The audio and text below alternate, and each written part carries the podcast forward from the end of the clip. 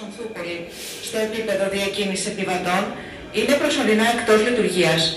Επιβάτες με δυσκολία στις μετακινήσεις τους που πρόκειται να χρησιμοποιήσουν τον αναρχιστήρα παρακαλούνται όπως αποβιβαστούν στο σταθμό Περιστέρι. Ευχαριστώ.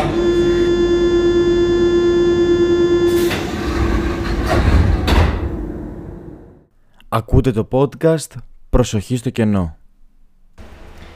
Είμαι ο Νικηφόρος Πιλιοτόπουλος και στο σημερινό επεισόδιο είναι το πρώτο comeback της σειράς. Είναι η Μαρία. Γεια σας, ξανά εδώ, ξανά μανά, να μας ακούτε. Και πάλι για juicy θέμα, γιατί... μόνο για juicy είμαστε εμείς. Η Μαρία είναι για τα juicy. Λοιπόν, σημερινό θέμα, όπως ξέρετε, είναι το σεξ. Καλά, ποιος το ξέρει. Φαίνεται στον τίτλο, Μαρία. Α, λάθος. Λάθος.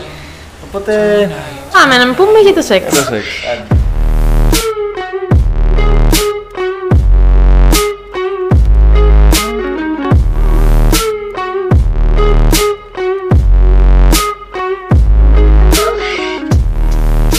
Θα προσπαθήσουμε να μιλήσουμε ανοιχτά, χωρίς ταμπού, ειλικρινά, γιατί έτσι είναι το σεξ, κάτι το οποίο πρέπει να μιλάμε ανοιχτά γι' αυτό, να μην ντρεπόμαστε, να αναμαθαίζουμε τα πράγματα και αυτά που μας αρέσουν, αυτά που δεν μας αρέσουν, είτε όλα έχουν ένα όνομα και μπορούμε να το λέμε. Όχι, και εγώ συμφωνώ απολύτως. Δυστυχώς το σεξ είναι κάτι το οποίο δεν συζητιέται πολύ εύκολα χωρίς ταμπού. Βέβαια υπάρχει και ο αντίλογος, ο οποίος είναι ότι άμα δεν υπάρχει ταμπού, το σεξ δεν είναι απολαυστικό. Δηλαδή, στο TEDx που είχα πάει, που το είχε πει ο Σκητής, ότι το σεξ στηρίζεται στο ταμπού, συνειδητά ή ασυνείδητα. Γιατί είναι κάτι μυστήριο, λίγο κάτι. Ότι λίγο... έχει το μυστήριό του. Βέβαια, μπορούμε να μιλάμε συνειδητά, όταν μιλάμε συνειδητά για το σεξ, να μιλάμε χωρίς ταμπού και να αφήνουμε πολλά πράγματα στην φαντασία. Δηλαδή, πάντα νομίζω ότι μπορείς να βρεις τη μέση οδό. Παίζει και η φαντασία ρόλο στο σεξ. Εντάξει, αναγκαστικά. Βέβαια, το σεξ δεν είναι ένα. Δηλαδή, υπάρχουν πάρα πολλά είδη σεξ. Για να πούμε μερικά. Τι σου έρχεται στο μυαλό, εντάξει. Νομίζω οι δύο βασικές κατηγορίες είναι σεξ και έρωτας. Ναι. Δηλαδή ότι άλλο σεξ, άλλο έρωτας. Βασικά, εγώ θα έλεγα ότι ο έρωτας είναι σεξ με συναίσθημα. Ξέρεις τι, ο έρωτας δεν είναι μόνο σεξ με συναίσθημα. Ο έρωτας έχει κάτι πιο... βαθύ. Πιο αγνό, πιο βαθύ, μια συνένωση. Το σεξ με συναίσθημα μπορεί να είναι σεξ με συναίσθημα πολύ απλά για να περάσω καλά. Ο έρωτας έχει κάτι το ότι αυτή τη στιγμή κάτι γίνεται πιο μεταφυσικό. Α, βάλω για να το πείτε. Αχ, παιδιά, ο πεινασμένος καρβέλια ονειρεύεται. Πρέπει κάτι νεράει, δεν σταμάτησε. Υπάρχει σίγουρα, γιατί δεν ξέρω, είναι μια πολύ ρομαντική άποψη αυτή. Νιώθω ότι οι άνθρωποι όταν βάζουν τη λέξη σεξ μπροστά νιώθουν κάτι σκληρό και ομό και φάση, κάτι τέτοιο. Εντάξει, ωραίο και αυτό. Ωραίο. Αυτό είναι το ομό σεξ, ας πούμε. Ναι. Είναι το σεξ για εκδίκηση. Σεξ για εκδίκηση. Στο σεξ χωρισμού, το σεξ επανένωσης. Να μην τα λέμε απλά. Λοιπόν, υπάρχει το σεξ χωρισμού, το οποίο είναι... Ποια είναι η γνώμη σου για το σεξ χωρισμού? Εμένα δεν μου αρέσει η ιδέα να κάνεις σεξ γνωρίζοντας την τελευταία φορά. Κάπως κάτι μου κάνει αυτό εμένα. Κάτι με στεναχωρεί, λίγο δεν μπορεί εν τέλει να μην είναι τόσο καλό. Λίγο βέβαια, πάντα. Αλλά κάπως, όταν βάζεις μια ταμπέλα σε κάτι μπορεί να σε περιορίζει. Αλλά ναι, το σεξ χωρισμού είναι ανάλογα, ρε φίλε. Έχεις πλακωθεί με τον άλλο και αποφασίσεις να κάνετε σεξ, δεν φαντάζομαι. Κλείνετε μια ωραία όμορφη σχέση αρμονικά και να το λιώσετε με το κερασάκι σας. Ναι, τέλειο. Να σου πω κάτι. Νομίζω ότι το σεξ χωρισμού θα έχει πλάκα και να είναι... τύπου στο κομμάτι και λίγο εκδίκηση, δηλαδή στα παίρνω όλα και φεύγω. Τα δώσω όλα. Ναι, αλλά και στη φάση του ότι τελείωσε όμορφα ή τελείωσε μέτρια ή τελείωσε εντάξει τέλος πάντων και πάμε να το κλείσουμε όμορφα. Και εντάξει, είναι κάπως πιο ιδιαίτερο. Δηλαδή, νομίζω ότι το σεξ χωρισμού μπορεί εύκολα να γίνει έρωτας. Ναι, γιατί είναι πολύ συναισθηματικά φορτισμένο. Ναι. Δηλαδή, μόνο να έχεις στο μυαλό σου την τελευταία φορά που είσαι με αυτόν τον άνθρωπο, είναι το μόνο του αβάσταχτο, φαντάζομαι. Καλά, σίγουρα. Βέβαια, υπάρχει το break-up sex, υπάρχει και το make-up sex. Νομίζω make-up sex λέγεται. Δεν το ξέρω, αλλά... Δεν είμαι και σίγουρος, αλλά ναι. Και αυτό επίσης εξαιρετικά ωραίο. Ναι. Γιατί είναι για καλό, όταν πάμε για κάτι καλό, δεν ξέρω, είναι και το ψυχολογικό κομμάτι, ρε παιδί μου. Αυτό δεν έχει πολύ άγχος. Δηλαδή, ότι τύπου πώς θα φανεί το ένα τ' άλλο. Εγώ make-up sex δεν έχω κάνει. Τι εννοείς έχεις άγχος? Δηλαδή ότι Έχεις χωρίσει. Και καλά έχεις πάει και. Και πας πάλι να το. Το ξαναπιάσεις το θέμα. Ναι. Εγώ πιστεύω ότι επειδή είναι τόσο μια στιγμή χαράς με έναν τρόπο, ότι θα πάει καλά.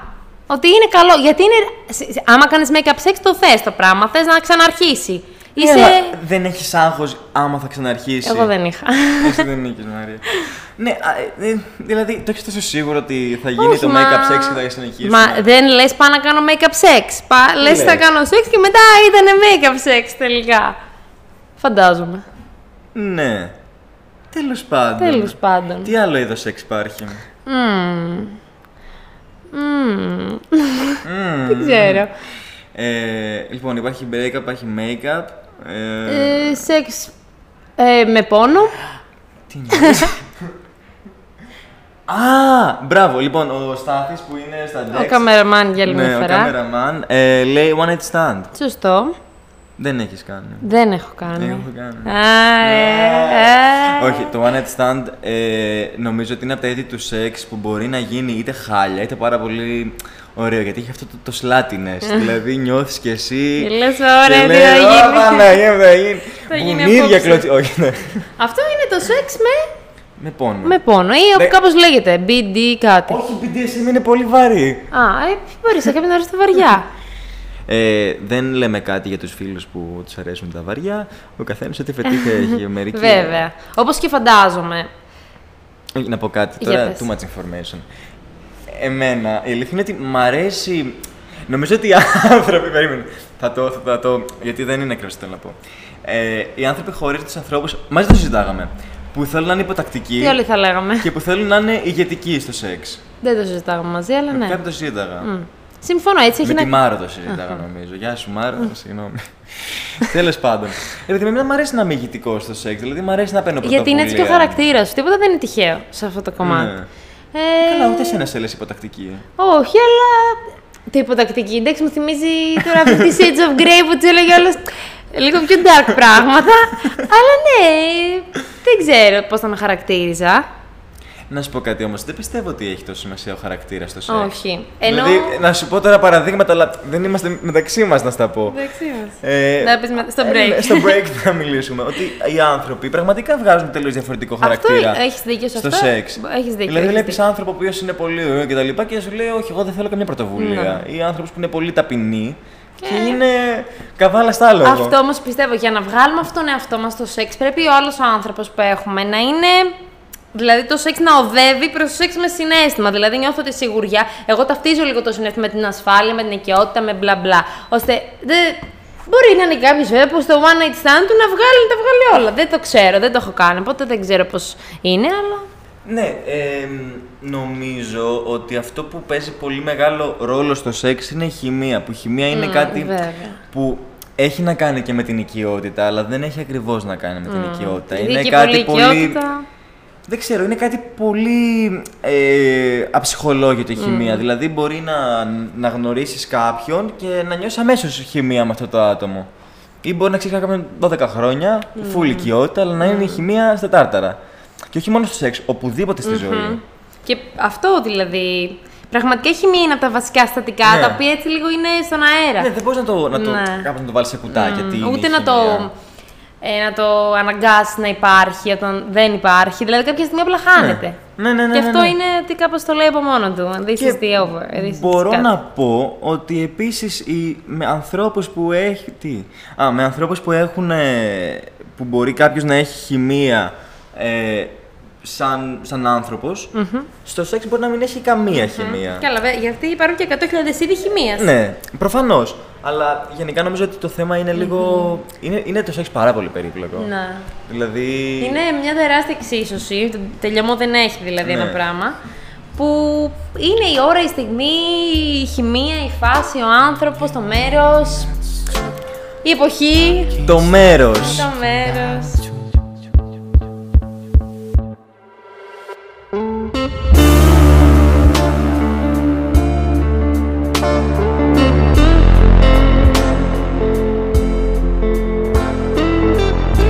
Επίσης, ότι για να γίνει καλό σεξ πρέπει να είναι κάπως βολικά. Δηλαδή, δεν μπορείς να κάνεις σεξ. Δηλαδή, άλλο το υπαίθριο.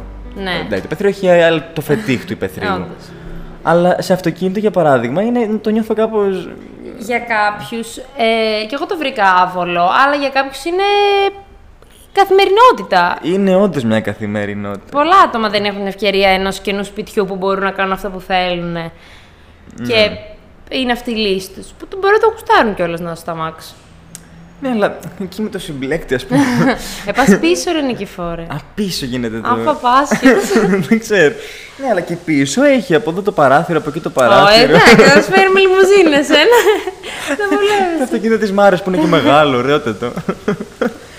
Όχι, δεν είπαμε κάτι για τη Μάρο. Αλλά ότι έχει μεγάλο αυτοκίνητο. Exposing Μάρο. Ωραία, μπράβο, Μάρο στο αυτοκίνητο. Τέλος πάντων.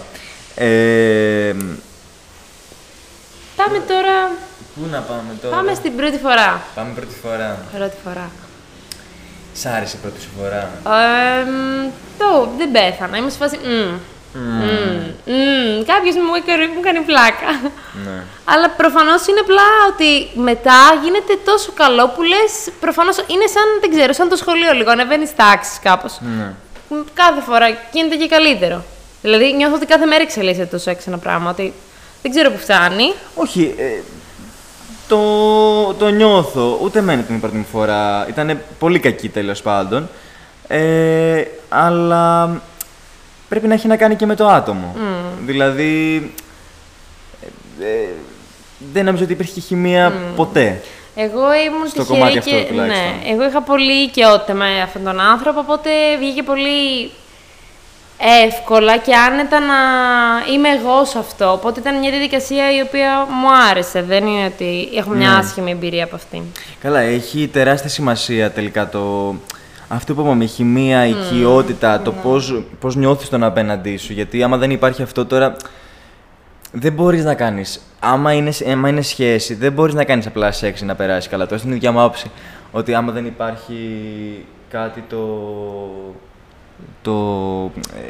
το πιο βαθύ. Επίσης, ο περισσότερος κόσμος για την πρώτη φορά έχει να πει ότι ήταν άσχημη. Δηλαδή, νομίζω δεν ξέρω άνθρωπο που να έχει πει ότι ήταν ωραία. Έχω ακούσει εγώ μια πολύ όμορφη ιστορία πρώτης φοράς και καλής. Αλλά βέβαια και εδώ είναι μια μεγάλη εξίσωση πρώτη φορά. Είναι πρώτη φορά έχει των δύο, πρώτη φορά του ενός ή της μίας και αυτό έχει να κάνει.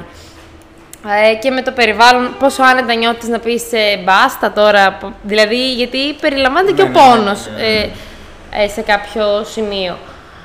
Γιατί βασικά έχουμε και αυτό το μύθο λίγο. Αίμα, πόνος, Παναγία μου, σπάει η παρθενική μεμβράνη, πώς το λένε. Δηλαδή, εγώ έχω το χάσει στο μυαλό μου ότι κάτι θα πάθω. Δηλαδή, και δεν.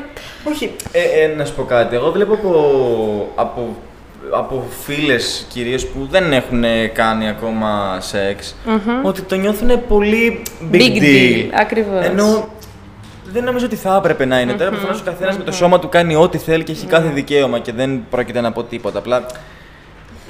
Είναι, νομίζω ότι καταλαβαίνω γιατί μπορεί κάποιος να το έχει στο μυαλό του ότι θέλει να είναι κάπως ξεχωριστό, αλλά κατά 99% δεν θα είναι. Και ακριβώς δεν θα είναι και τόσο καλός. Εγώ δηλαδή πιστεύω ότι θα γίνει και θα πάω στο άστερα και μετά κάπως θα προσγειωθώ όμορφα πίσω στο κρεβάτι και όλα τέλεια. Αλλά δεν είναι έτσι. Δηλαδή εγκλωβιζόμαστε σε ένα μύθο που δεν θα πρέπει να υπάρχει. Γιατί είμαστε 22, είμαστε 20 χρονών και όντως κάποιοι άτομα πιστεύουν κάτι τελείως διαφορετικό για το σεξ. Αυτό ήθελα να πω. Νομίζω ότι αυτό το πράγμα, ότι η πρώτη φορά πρέπει να είναι πάρα πολύ καλή. Και γλυκούλικο, κεράκι, ρομαντικούλικα. Ναι. Έχει να κάνει κυρίως με κατάλοιπα σεξισμού για τις γυναίκες. Γιατί τα αγόρια δεν έχουν αυτή την νοοτροπία στο μυαλό τους. Κατά βάση. Εντάξει, σίγουρα υπάρχει και κάτι μικρό, αλλά είναι πολύ πολύ μικρό από τις κοπέλες. Και κατά δεύτερον, ότι μπορεί να βασίζεται στην παλιά πεποίθηση ότι μια γυναίκα πρέπει να πάει με έναν άντρα. Οπότε, άμα η πρώτη φορά με αυτόν τον άντρα είναι άσχημη, τότε θα επειδή όντως, ρε παιδί μου, δεν ξέρω κατά πόσο προσωπικά χτίζεται με το ίδιο άτομο το σεξ τόσο. Δηλαδή, θέλω να πω ότι πια είμαστε σε έναν κόσμο που ο καθένας μπορεί να το κάνει με 1250 άτομα και χωρίς κανείς να γυρίσει να του πει τίποτα. Άρα δεν χρειάζεται να χτιστεί και να είναι το σεξ με ένα άτομο πάρα πολύ καλό, γιατί μπορεί αυτό το άτομο να μην κάνει καλό σεξ ή να μην υπάρχει καλή χημεία για να γίνει το καλό το σεξ. Γιατί εφόσον υπάρχει επιλογή της επιλογής συντρόφου, πολλών συντρόφων. Αυτό η ελπίδα μας ότι και αυτός είναι λίγο ότι ο πρώτος που θα κάνω σεξ να είναι και ο τέλειος, ρε φίλε, να είμαστε μαζί. Δηλαδή, όχι.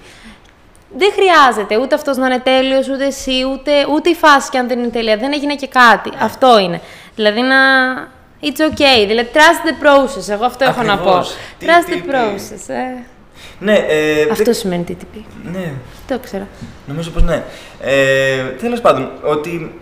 Δεν ξέρω, κάπως με πληγώνει το ότι έχουν μείνει ακόμα τέτοια κατάλοιπα της πρώτης φοράς. Γιατί νομίζω ότι το 22 είναι από τα ελάχιστα κατάλοιπα που είναι τόσο βαθιά ριζωμένα. Αλλά είναι μέχρι να κάνεις. Ναι, μετά πάει το κατάλοιπο. Ξέχνατα. Γι' αυτό είναι αλήθεια. Δεν είναι που, από τη στιγμή που κάνεις, είναι σαν να ανεβαίνεις ένα σκαλάκι στον τρόπο που βλέπεις τα πράγματα. Γιατί κάπως διαλύεις τα πρώτα συννεφάκι που ο κόσμος είναι λίγο πιο ρομαντικός, λίγο πιο καλός. Οπότε γίνεται λίγο πιο real. Συγγνώμη, αλλά μέχρι να κάνεις πρώτη φορά σεξ, δεν ήταν ότι ψαχνώσουν και για σεξ. Άμα τώρα κάνεις παραπάνω από λίγο καιρό να κάνεις σεξ, Παναγία μου. Έχετε ξηρά σεξ και χτυπάς το κεφάλι. Είναι όπως κάτι στη ζωή μας που μας αρέσει. Από τη στιγμή που αυτό λείπει, μας λείπει. Το τσιγάρο, ας πούμε, δεν σου λείπει άμα δεν κάνεις. Εγώ, Μαρία, δεν καπνίζω. Δεν λέω ότι είναι ένας εθισμός, δεν είναι σε αυτά τα επίπεδα, αλλά είναι μια όμορφη συνήθεια που μας αρέσει. Εντάξει, δεν μπορώ να πω ότι δεν είναι και εθισμός το σεξ. Δηλαδή, τι εννοούμε στο εθισμό. Ναι, εκρίνονται κάποιες ορμόνες που. Δεν ξέρω, έχεις δίκιο στο εθισμό. Εγώ θα έλεγα ότι είναι κάτι που κάνεις καθημερινά και πολλές φορές. Σε αυτό το επίπεδο μετά γίνεται εθισμός. Εντάξει, δεν υπάρχει αυτή η δυνατότητα, αλλά και πάλι. Δυστυχώς. αλλά και πάλι είναι κάτι το οποίο θες να κάνεις και το ψάχνεις. Δεν ξέρω αν είναι τόσο εθιστικό σαν το τσιγάρο, αλλά είναι κάτι πάρα πολύ. Αυτό που θες να βρεις τέλος πάντων. Αυτό το κάτι που θέλω. Αυτό... Είναι, γιατί το έχουμε εξισώσει στο μυαλό μας. Εγώ πιστεύω και το... καμιά φορά έχουμε απλά το σεξ σου ψηλά, επειδή είναι ακριβώς στο μυαλό η φάση και όχι στη πράξη. Μα έχει αυτή τη γλύκα. Αυτό. Ναι, ότι σου λείπει ρε παιδί μου. Ναι. Είναι και αυτή η επαφή, αυτό το intimacy λίγο. Άμα θέλω να αυτόσω, το κάνω στο δωμάτιό μου. Ναι. Λείπει το intimacy. Λείπει, δεν ξέρω, μόνο... Άστο τώρα, τι θέλω να πω. Άστο. Ρε παιδί μου, εμένα μου αρέσει πολύ να βλέπεις και πόσο άλλος άνθρωπος αλληλεπιδρά. Αυτό είναι επίσης κάτι πολύ ωραίο, ότι πλέον σταματάς να νοιάζεσαι για σένα, βλέπεις τι αρέσει στον άλλον. Υπάρχει κάτι άλλο πιο απραγματικά που είναι και το μέσα και το έξω. Ναι, φαντάζομαι όταν κάποιος κάνει σεξ θέλει και όλος ο άνθρωπος περνάει καλά. Ναι, νομίζω ότι είναι κάπως αυτονόητο. Καλά. Δυστυχώς όχι και πάντα, αλλά. Εντάξει. Δεν ξέρω, όχι. Εγώ μπορώ να πω ότι είχα καλές εμπειρίες σε αυτό το κομμάτι. Χαίρομαι για σένα. Γιατί δεν ξέρω πώς θα ήταν μια εμπειρία που άλλος δεν νοιάζεται για το αν εσύ περνάς καλά και αυτό μπορεί να οδηγήσει κάπου πολύ άσχημα. Ας μην το φτάσουμε εκεί, αλλά με κάποιον που δεν θα σε ρωτήσει κομπλέ εδώ. Σ' αρέσει, πονάς το ένα το άλλο. Και αυτό είναι κάτι. Δεν πρέπει να ρωτάμε τον άλλον όσο. Όχι, προφανώς και πρέπει να ρωτάμε. Αλλά αυτό δεν είναι και λίγο basic communication skills εντός και εκτός σεξ. Ναι. Εγώ ακριβώς, αλλά εμείς το δούμε το δεδομένο επειδή είμαστε λίγο. Δεν ξέρω, νιώθω privilege από τον περίγυρό μας που είναι κομπλέ και έχουμε αυτό το communication άτομα. Ναι, αλλά μπορούμε να λέμε ότι ο περίγυρός μας είναι privilege σε 1000 πράγματα, αλλά το σεξ είναι κάτι τόσο πρωτόγονο, το οποίο δεν μπορείς να πεις ότι είναι privilege για κάποιο λόγο. Τίποτα, σκέφτηκα να τραγουδήσω. Είμαι πολύ brutal. Είμαι νεάτερνταλ. Καλά. Δεν πάει καλά. Ότι γιατί να είναι privileged ο περιγυρός μας. Σίγουρα. Εγώ θεωρώ privileged τα άτομα που επικοινωνούν μεταξύ τους, που μπορείς να πεις αυτό που θες, ξέρεις. Δηλαδή, ο άνθρωπος θα πάει το μυαλό του. Δηλαδή, δεν μπορώ να φανταστώ τέλος πάντων κάποιον που δεν θα σκεφτεί πως περνάει ο άλλος. Αυτό θέλω. Εκεί θέλω να καταλήξω. Ναι. Εκεί. Αυτό είναι το point αυτής της μεγάλης κουβέντας.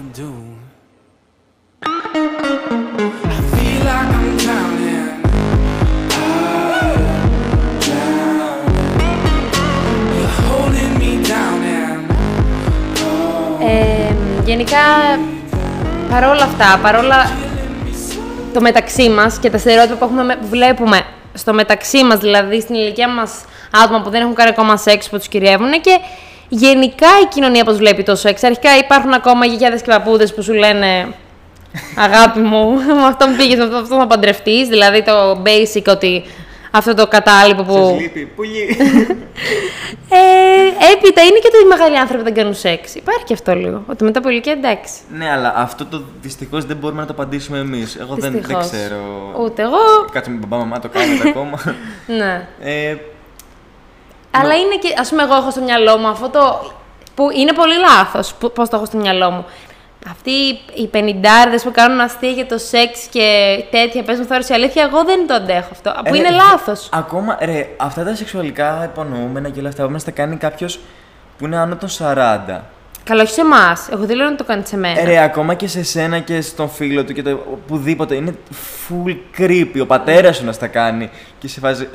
Ναι. Αλλά αυτό είναι ότι εμείς μπορούμε να το αδικούμε αυτόν τον τρόπο. Γιατί και αυτή η ανάγκη. Δηλαδή, δεν ξέρω πώς εγώ, αν είμαι στα 30 μου και κάνω οικογένεια και μ' αρέσει το σεξ. Ναι. Κάνω τα παιδιά μου. Τις σημαίνει μετά, σταματά να κάνω σεξ. Είναι και αυτό λίγο. Να σου πω κάτι, ξέρεις τι φταίει. Για κάποιο λόγο αυτή η γενιά έχει μεγαλώσει με το πρότυπο ότι τα παιδιά πρέπει να. Σωστά ή λάθος, δεν ξέρω τι είναι. Ότι πρέπει το παιδί να είναι κάπως προφυλαγμένο από το σεξ. Από την ιδέα του σεξ, από τα ομόρα. Ναι, όταν ένα παιδί μπορεί να δει τσόντες από τα 10 του. Ναι, αλλά ξέρεις τι, όταν η γονεϊκή σχέση που έχει αναπτυχθεί ή γενικότερη σχέση παιδιού με ενήλικα είναι ότι μέχρι τα 15. Ή τέλος πάντων, το σεξ είναι κάτι το οποίο δεν υπάρχει στην κουβέντα. Ξαφνικά, όταν μπαίνεις στην κουβέντα, δεν είναι normal. Εσένα σου μίλησαν για το σεξ? Εμένα όχι. Ούτε εμένα. Λοιπόν, θα σας πω κάτι το οποίο δεν ξέρω αν το ακούει. Ελπίζω να μην το ακούει η μάνα με αυτό το podcast. Λοιπόν, εγώ ήθελα πολύ να μάθω για το σεξ. Ωραία. Να ήμουν αρχές γυμνασίου. Τότε στην τηλεόραση παίζονταν οι Βασιλιάδες, αυτό το σειρέλ του Μέγκα. Λοιπόν, στους Βασιλιάδες υπήρχε ένας τρανς χαρακτήρας. Η Μίνα Ορφανού την έπαιζε, τέλος πάντων. Ναι, και στο έργο και στην πραγματικότητα Μίνα Ορφανού. Ναι, είναι τρανς. Λοιπόν, και βλέπαμε οικογενειακό στους Βασιλιάδες. Οπότε εγώ κάθε φορά θέλω να ρωτήσω κάτι για το σεξ στη μαμά μου. Που ήταν πραγματικά, μαμά, πότε το έκανες πρώτη φορά, τι ήταν αυτό. Ήμουν πολύ περίεργος για το σεξ. Έλεγα, πάντα ξεκινούσα. Δηλαδή, ρε μαμά, η Μίνα Ορφανού είναι τρανς. Τι σημαίνει αυτό κτλ. Και ήταν κάπως σαν το opening line μου. Βέβαια, νομίζω ότι το κατάλαβε η γυναίκα ότι κάθε φορά που για τη Μίνα Ορφανού. Και δεν ξέρω γιατί ήταν τόσο πολύ. Και είναι και λάθος, δηλαδή. Ήταν σεξουαλικοποιημένο. Κάπως το θέμα του σεξ είχε μπει ένα τρανς άτομο, που είναι λίγο λάθος. Αλλά για κάποιο λόγο μου είχε κολλήσει και το θυμάμαι ότι το έχω κάνει πολλές φορές στη μάνα μου. Δεν ξέρω τι πίστευε. Σου απάνταγε όμως. Ναι, μου απαντούσε κανονικά. Αλλά ακόμα και τότε ήμουν αρχές γυμνασίου. Ο τρόπος που μου απαντούσε η μάνα μου ήταν με πολλά ψέματα για τη δικιά της σεξουαλική ζωή. Γιατί προφανώς υπήρχαν ταμπού. Και τώρα προφανώς δεν μπορώ να μιλήσω για τη σεξουαλική ζωή της μάνας μου, γιατί δεν την ξέρω κιόλας. Αυτό δεν θα. Υπήρχαν πολλά. Έχει πολλά ταμπού ως προϊόν της γενιάς της και του φίλου της. Που δεν μπορούσε να μιλήσει το παιδί της ανοιχτά για ένα τέτοιο τόσο ζωογόνο ζήτημα. Δεν είναι κάτι λάθος. Ζωογόνο. Ζωογόνο. Είναι αντικειμενικά ζωογόνο. Αυτή είναι αλήθεια. Κι εγώ, ας πούμε, δεν. Μπορεί πάντα κάπως στην κουβέντα να το λέγαμε και κάτι το ένα, κάτι το άλλο, αλλά ποτέ αυτό που έβλεπες. Ας μιλήσουμε για το σεξ. Όχι, δηλαδή δεν μου είπε κανείς. Ναι. Δηλαδή, κι εγώ θυμάμαι τη στιγμή που της είπα, μα έκανα σεξ. Δεν ξέρω, ήταν μια αντίδραση λίγο. Ναι, ωραία, όλα καλά, ναι, οκ. Αυτό. Νομίζω ότι ακόμα και εσύ που έχεις αυτή τη μέτρη αντίδραση, είσαι από τις τυχερές δυστυχώς. Ακόμα και τώρα, γιατί μπορεί η γενιά μας να είναι πολύ απελευθερωμένη με το σεξ. Αλλά. Οι γονείς μας δεν είναι. Δηλαδή, τον περίγυρό μας να δεις και τις αντιλήψεις των γονιών των φίλων μας είναι πολύ περιορισμένες δυστυχώς με το σεξ. Αυτό είναι αλήθεια. Γιατί αυτό δηλαδή παραμένει κάτι που κάνουν και εκείνοι. Και. Που πιθανότατα μπορεί να κάνουν ακόμα ένα πράγμα δηλαδή ενοχικό και πρέπει να συνεμένουν στις ενοχές που κάνεις σεξ. Είναι τσίγκα στις ενοχές και στα ταμπού. Και δυστυχώς αυτό επηρεάζει πάρα πολλές εκφάνσεις της ζωής. Βέβαια. Γιατί όταν το σεξ το κάνεις ενοχικό, μετά σεξουαλικοποιείς άλλα πράγματα που δεν έχουν να κάνουν με το σεξ. Έχουμε σεξουαλικοποίηση. Όπως πιστεύω και γενικά στο γκέι και στο LGBTQ community έχουμε σεξουαλικοποίηση πολύ αυτά τα άτομα. Το LGBT community δεν είναι LGBT επειδή του αρέσει να τον παίρνει, για να το πω ομά. Είναι LGBT επειδή αυτή η εσωτερική έλξη υπάρχει. Ακριβώς. Επειδή το σεξ είναι παράγοντα, δεν είναι αιτία. Ναι, ακριβώς. Και εμείς, όταν θα πεις όμως στη μαμά στο μπαμπά σου με γκέι, θα σκέφτεται αμέσως ένα να κάνει σεξ με το άτομο του ίδιου φίλου. Δηλαδή νιώθω ότι γίνεται μια μεγάλη γέφυρα από τα ενδιάμεσα πράγματα, τα οποία είναι χιλιάδες. και πάνε εκεί. Κάπως δηλαδή και σε μειώνουν με αυτόν τον τρόπο. Μα νομίζω ότι το θέμα είναι αυτό, ότι το σεξ έχει γεμίσει ενοχές. Mm-hmm. Και κανόνες και το ένα και το άλλο και το παραλό. Στο let it be δηλαδή. Να σου πω κάτι. Όταν άκουσα την ομιλία του ασκητή στο TEDx, πραγματικά ήταν πάρα πολύ όμορφη. Γιατί μίλησε για το σεξ αληθινά, χωρίς political correctness. Mm. Γιατί πραγματικά είπε πράγματα τα οποία όλοι μπορεί να έχουμε σκεφτεί. Και δεν, άμα τα πει κάποιος, μπορεί να πούνε αν δεν είσαι political correct. Αλλά όντως μερικά πράγματα είναι πολύ απλά. Δηλαδή το ότι στα ταμπού βασίζεται το σεξ είναι κάτι που όλοι το ξέρουμε. Γιατί τότε δεν θα ήμασταν. Δηλαδή, είπε τέλος πάντων ο ασκητής ότι όπως και να το κάνουμε, η γενετική ανατομία και η ψυχολογική ιστορία του άντρα τον έχει κάνει, όπως και να έχει την ηγετική φυσιογνωμία στο σεξ. Αυτό είναι κάτι που όλοι ξέρουμε. Δεν είναι μυστικό και δεν είναι, ας πούμε. Είπα απλά ότι το political correctness και αυτή η εκπαίδευση που είναι μια εκπαίδευση στην κοινωνία να σέβεται τον άνθρωπο. Το ότι γίνεται στο σεξ είναι θέμα, είναι άλλο θέμα εφόσον υπάρχει συνένεση. Όντως. Και καμιά φορά το political correctness, ενώ εγώ είμαι μεγάλη υποστηρίκτρια αυτού, μας εμποδίζει από το να μιλήσουμε ανοιχτά για κάποια πράγματα που μπορούμε να θέλουμε. Δηλαδή, ξέρεις, θα σου πει, αχ, όχι, αν το πάω αυτό, θα μου πει αυτό. Αν το πάω και αυτό, θα μου πει αυτό. Πάμε να το πούμε όπως θέλουμε. Αυτό, ακριβώς όπως το έχουμε σκεφτεί. Ναι, φίλε, ας κάνουμε σεξ. Αυτό, κάνε ρε φίλε, ακριβώς. Και τα υπόλοιπα. Δεν θα. Και θα έρθει η στιγμή που θα κάνεις το τέλειο σεξ, γιατί είπαμε, δεν ξεκινάς. Yeah. Μην πάει κανείς να κάνει σεξ να μην το αισθάνεται τέλειο. Όχι. Θα γίνει τέλειο. Είναι σαν ένα φρούτο που το παίρνεις λίγο άγουρο. Καρπούζι. Και γίνεται όριμο. Οριμάζει και είναι η στιγμή που το τρως. Ναι. Όντως. Οπότε αυτό, θα γίνει τέλειο, θα είναι ωραίο, θα είσαι με έναν άνθρωπο που και οι δύο το θέλετε, το κάνετε και είστε και οι δύο μετά. Εμένα μου αρέσει η στιγμή μετά, ρε φίλε, που κάθεσαι και λες, ωραίο ήταν. Είναι αυτή η αγκαλίτσα. Βέβαια, στο σεξ, ας πούμε, τώρα, το σεξ, αγκαλίτσα με το σεξ. Το σεξ χωρίς συναίσθημα δεν έχει αγκαλίτσες, I guess. Μη το λες. Όλοι έχουν ανάγκη από αυτήν την αγκαλίτσα μετά. Όλοι έχουν ανάγκη, γιατί, ρε φίλε, άνθρωποι μας, δεν είμαστε, ας πούμε, Αλλά δεν ξέρω, εγώ νιώθω ότι, ας πούμε. Είναι και οι συνθήκες, δηλαδή στα αμάξι. Τώρα, αν είσαι με τον άλλο που γνώρισες πριν λίγο καιρό, φαντάζομαι δεν θα αγκαλιάζεσαι. Καλά, άμα είναι τελείως one night stand, δεν βρεθήκαμε, πηδηχτήκαμε. Δεν έχεις και δεν ξέρεις το όνομά του. Δες πάμε, πότε το σεξ είναι ωραίο, πιστεύεις? Το σεξ είναι ωραίο όταν κάπως όλα είναι. Το ήθελες, εκείνη τη στιγμή το θέλεις full. Έχει γίνει η σωστή προετοιμασία. Είναι νούμερο ένα αυτό. Δηλαδή να έχεις κάνει την προετοιμασία. Στο προκαταρκτικά, στο σωστά, το ωραία. Όχι το βιαστικό. Εμένα μου αρέσει το βιαστικό. Μ' αρέσει να παίρνουμε χρόνο.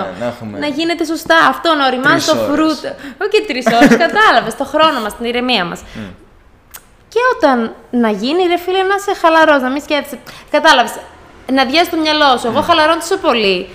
Που πραγματικά το παρατήρησα ότι μου έρχονται εικόνες από ήμουν στην εκδηματικού στη Γερμανία, κάτι εικόνες άσχημες. Ναι, αυτό παρατήρησα ότι μου συμβαίνει. Όταν κάνω σεξ, είμαι τόσο χαλαρή, αφήνομαι τόσο πολύ, μου έρχονται άκυρα πράγματα. Μπράβο, Μαρία. Και είναι από τις λίγες στιγμές στη ζωή μου που δεν σκέφτομαι, γι' αυτό θα συνεχίσω να κάνω, γιατί δεν μπορώ να το σκέφτομαι. Για τους δυο μας. Έχω κουραστεί.